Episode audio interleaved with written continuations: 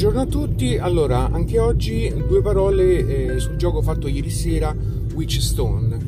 Allora, come, come gioco proposto era una novità presa da poco e nella sua, nell'idea dell'autore o degli autori era quella di ricreare un ambiente di streghe e di maghi in cui facendo delle magie, creando delle pozioni, si riesce a raggiungere eh, la pietra suprema ottenendo punti vittoria. Eh, come componentistica questo gioco mi ha ricordato un po' i giochi anni novanta, una componentistica formata da un tabellone mega gigante, eh, dotazione ricca, eh, gettoni, perline, gemme, eh, grafica. Eh, mi ha ricordato, ecco, un po' i giochi eh, che giocavamo qualche anno fa, o meglio ne, negli anni novanta. Eh, L'ambientazione, pur se fatta bene, quindi ricreata a livello grafico, colori, dotazione, in realtà nasconde quello che è un gioco eh, astratto, quindi poteva essere benissimo ambientato nel Medioevo, nella preistoria, quindi diciamo che l'ambientazione magica si sente poco e niente, quindi è stata scelta questa ambientazione forse perché attraeva, ma in realtà nel, nel gioco non si sente assolutamente. Comunque lodevole la, la componentistica.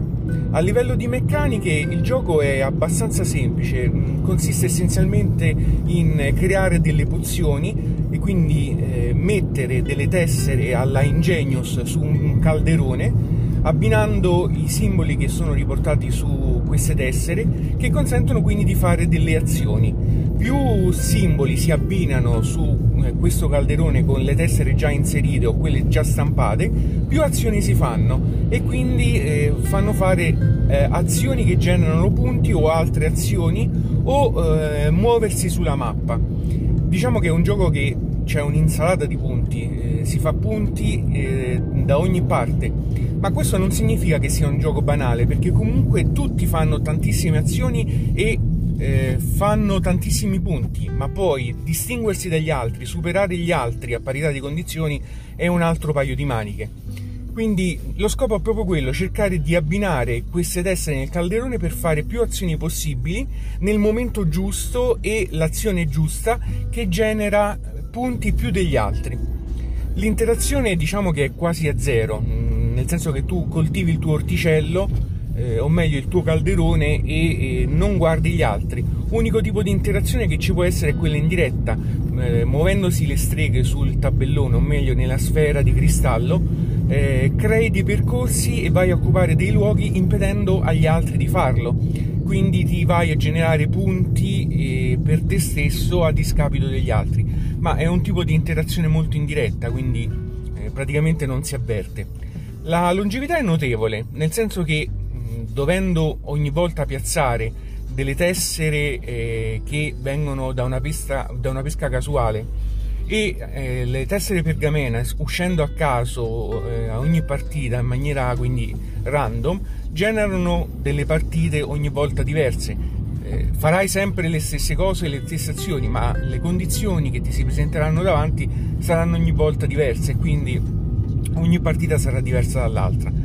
La complessità non c'è, nel senso che una volta capite quali sono le cinque sei azioni base e come si attivano, il gioco è, è tranquillo e va da sé, quindi non è assolutamente complesso. A livello di fortuna, no, non credo di vedere alea in questo gioco. Eh, è vero che le tessere si pescano a caso, ma eh, ne, ne peschi cinque e ne hai cinque davanti e ne scegli una tra cui giocare, quindi insomma, se c'è fortuna nella pesca, insomma, è molto mitigata. Anche le pergamene escono a caso, ma c'è un, una fila di tessere tra cui scegliere, quindi insomma anche qui la, la, la fortuna è molto mitigata. Eh, come esperienza di gioco, sì, un po' eh, favorisce i giocatori esperti da, dai novizi, perché si conoscono meglio le, gli incroci, le, le interazioni. Però insomma l'esperienza fa qualcosa, ma non è fondamentale. Eh, una partita la può vincere tranquillamente un novizio che abbia compreso come funziona la meccanica del gioco. A livello di durata è un gioco piuttosto breve, mm, non dura tantissimo. Credo che mm, una partita in quattro, eh, spiegazione esclusa, sia tranquillamente nell'ora e mezza. Insomma, è un gioco che va abbastanza eh, spedito, a meno che certo al tavolo non ci sono pensatori che per decidere quale teste da giocate ci mettono una vita, ma non è un, un gioco che dura tanto. Come scalabilità forse questo è l'unico punto dolente, perché è un gioco che mh, scala mh, non benissimo. In quattro eh, si sta un po' stretti, perché soprattutto per la parte sfera di cristallo, quindi i territori da occupare si, ci si contrasta. In due il gioco diventa molto largo, quindi eh, c'è meno contrasto dal punto di vista dell'espansione nella sfera di cristallo. Quindi credo che maggiori soddisfazioni le dia giocato in quattro giocatori, dove c'è un po' più di comp competizione. Dipendenza lingua praticamente zero, se non dal regolamento. Non c'è testo assolutamente nella componentistica, quindi eh, no, non c'è dipendenza. Come impressioni finali, allora, come dicevo, è un gioco che mi ha dato un gusto retro, un gusto anni novanta, giochi eh, che giocavamo un po' di tempo fa.